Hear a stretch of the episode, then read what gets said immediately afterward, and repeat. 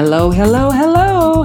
This is Dr. Kimberly Moore, and this is a moment of faith and favor. We don't walk by sight, but we walk by faith. And this is my time with you to encourage you, empower you, and remind you just how favored you are as we build our faith together. For I have discovered that when you walk by faith, you will win because of favor. So sit back, relax, and spend the next few moments with me, and it is my hope that you will be blessed. For the next few moments, I just want to thank God for His mercy. In Psalms 136, David writes a song of thanksgiving and he urges those who would read and he urges the believer to always honor God for um, who he is and just be thankful for his goodness and his mercy. David remembers a time when God protected him and provided for him. He remembered a time that he was pardoned and forgiven for his sins on so many occasions. And he writes this song of, of praise and thanksgiving, honoring God who showed him mercy over and over and over again. David also speaks of how God remembered and delivered the children of Israel from the hands of Pharaoh. That that's why he could say that God's mercy continues to endure forever. Many of us could sing the same song each and every day. When we begin to think about how good and how gracious God has been to us throughout the years, how He has covered us and how He has provided and protected us, when we think about how He has allowed the single mother to successfully raise those children alone, how He allowed you to go back to school and get that second degree, when you think about how He has favored you with a home and a, a, comfortable roof and comfortable clothing. You can honestly praise God because His mercy has endured throughout your life. Fact is, there are a lot of things that we could complain about. Today, there's so much going on in the world, so much going on in our country, so much going on right next door.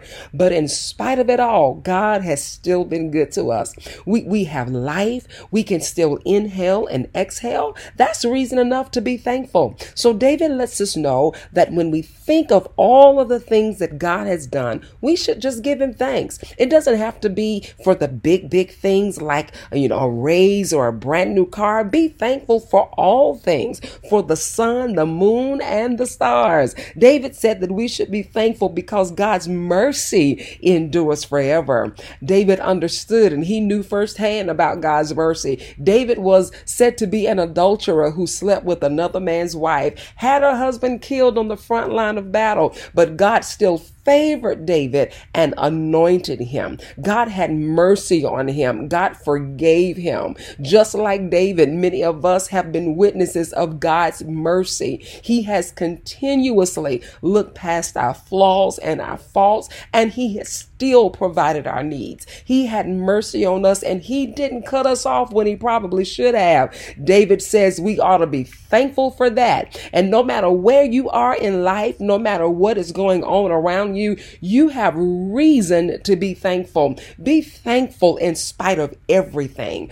God loves us. Be thankful that He continues to protect us. Be thankful that He continues to provide for us. Be thankful that He forgives us time and time and time again. I don't know about anybody else, but I'm just thankful for God's goodness and His mercy. And I'm thankful that that same mercy endures forever. Take a moment today as you go throughout your day and just find reasons just to be thankful. But most importantly, thank Him for His mercy because it does endure forever. Have an amazing day.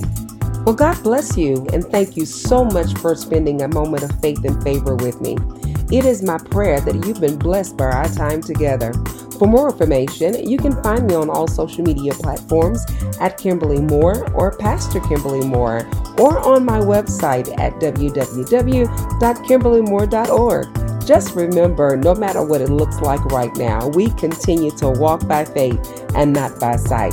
And some way, somehow, I just believe that we're going to win because of the favor of God that's on our lives. God bless you.